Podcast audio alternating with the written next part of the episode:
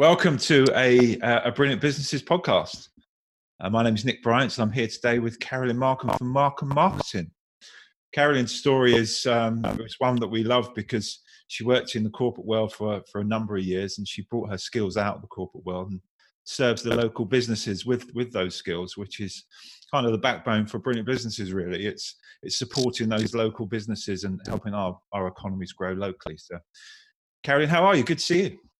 Hi, Nick. I'm good, thank you. You? I'm very good, thank you. Very good, very good. Perhaps you could start by telling us how it all started, how you got into marketing and how your path started. Yeah, so I was finding out when I was preparing to talk to you, it's quite a scary fact that I realised I've been in marketing now for nearly 25 years, which doesn't feel like it. It's a very long time. Well, it all started, obviously, when I was deciding what to do after my A-levels. I'm quite arty and creative. I wanted to go to art college. My dad didn't. He wanted me to do business or something. I think he was worried that if I had a career in art, I could never afford to leave home. So, and once we looked into it and talked about it, a marketing degree seemed to be the best route for me. It was obviously taking on board the business and the analysis and the statistical side that I like, but also there was a route to being creative at the end of it as well. So I spent 4 years studying marketing. I had a year's placement in London, learning sort of applying the theory I'd learnt, which was all very useful. And then when it came to the end of my career, once all my friends were looking to get cool jobs at Virgin and Coca-Cola and all those kind of brands, I'd actually specialised in the marketing of financial services, because strangely enough, financial services had an interest to me. So from then, I left uni, went straight into Fidelity Investments, where I worked on all their direct mail for a couple of years. I then took a step away and went to work for a property.com in London during the boom in 2000. And that was great fun, learned a lot, but also being what it was quite volatile. So I decided to get back into financial services after a few years. And that's when I came back I went to work for Lloyd's Banking Group. Where I worked in a variety of areas, starting off in private banking, moving into retail. I was responsible for developing the brand and launching the marketing for the Premier Banking Service, and then moved into their corporate side. But not one to not to keep moving on and changing, because I do like new challenges. I then moved to HSBC. I was at Lloyd's for about 6 years. I moved to HSBC, where my first role was heading up the business banking marketing team, which actually gave me a really good insight into small business owners, entrepreneurs, what you needed to do to set up businesses. And it always really interested me. I used to meet a lot of them. We used to do lots of business networking, and we used to run a startup awards as well. And just talking to them, it used to inspire me that you could just break away from a career to go off on your own. And I used to think that's great, but not sure it's for me, because obviously I love corporate life. I also worked in their digital marketing team, and I looked after the planning and strategy as well for commercial, corporate, and across that. So yeah, a long career in financial services. Yeah, very, very long, very good. But it sounded like you really enjoyed what you were doing and probably working in London as well, because it's a different lifestyle up there, isn't it? And financial services. So what prompted you to make the change and set up on your own?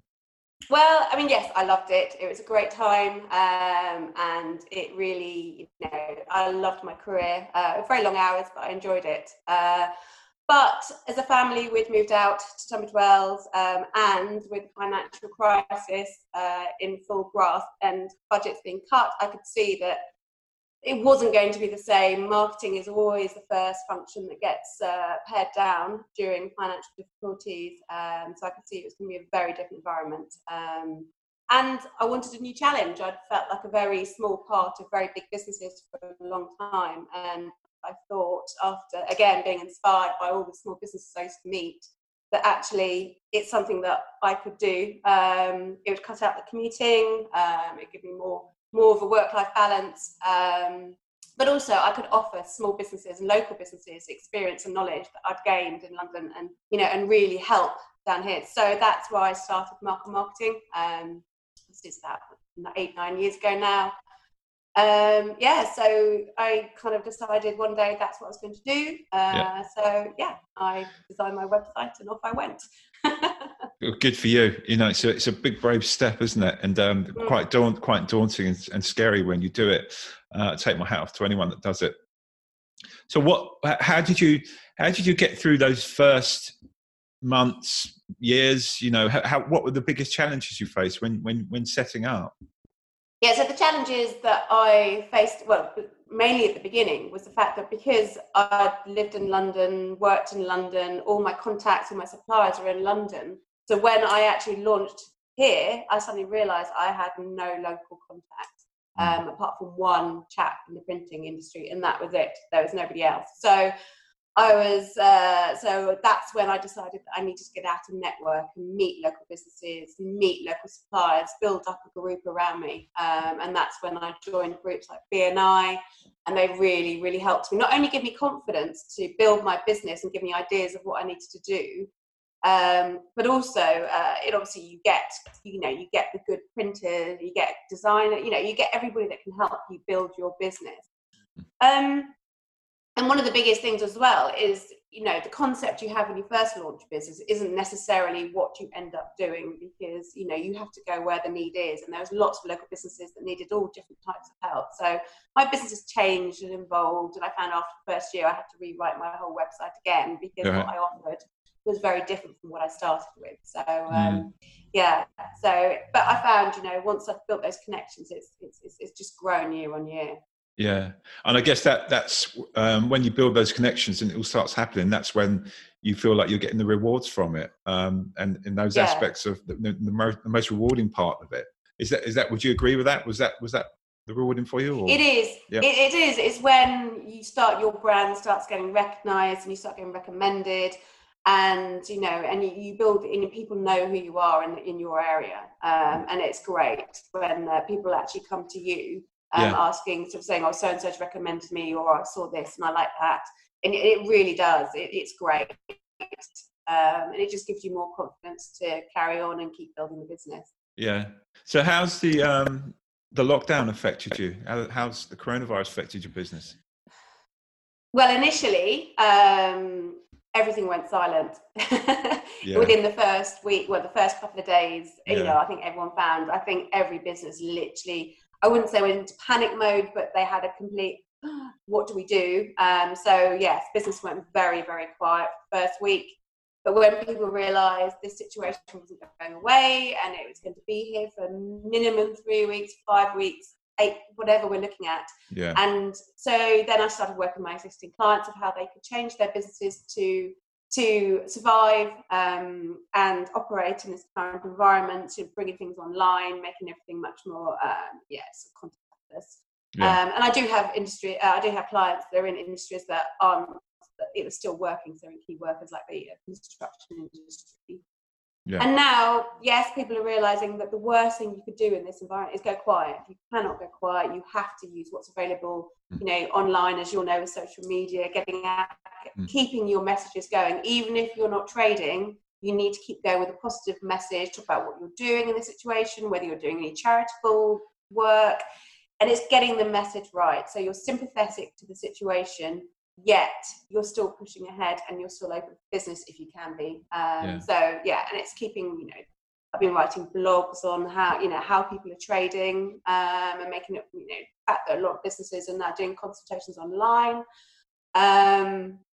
And just keep going. So actually, I've brought on 2 new clients in the last 2 weeks, which I didn't think would happen, but it's great. I think, it's not as busy as I was, but it will recover as everyone else will. I think it's just, it's about adapting, isn't it? And changing the way you do things and trying to find new ways. Exactly. And I think that in business, that's what you have to do. You have to keep moving on, because everything, especially in marketing, there's always new trends, new ways, and as you know, digital changes so quickly that you have to stay up to date, to keep moving with everyone. You can't be left behind. Absolutely.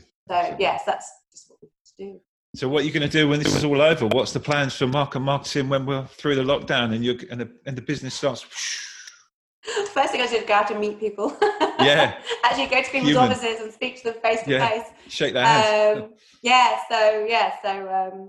So I can wear nice clothes again and go out and meet people. And but I think, you know, obviously give it a couple of months to see, you know, because I think even when the lockdown ends, obviously to do marketing, businesses do need a budget. Although I do, you know, I love the challenge of working with small budgets.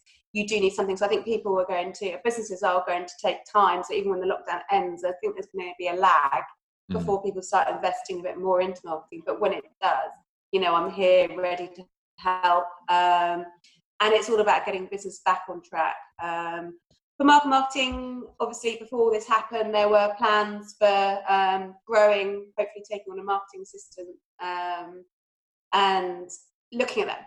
But obviously that's been put on hold. But, you know, 2021 will be the year of the growth, I think, to build it up. But I love working with local businesses, finding more businesses in the Tunbridge Wells and surrounding areas that need marketing assistance.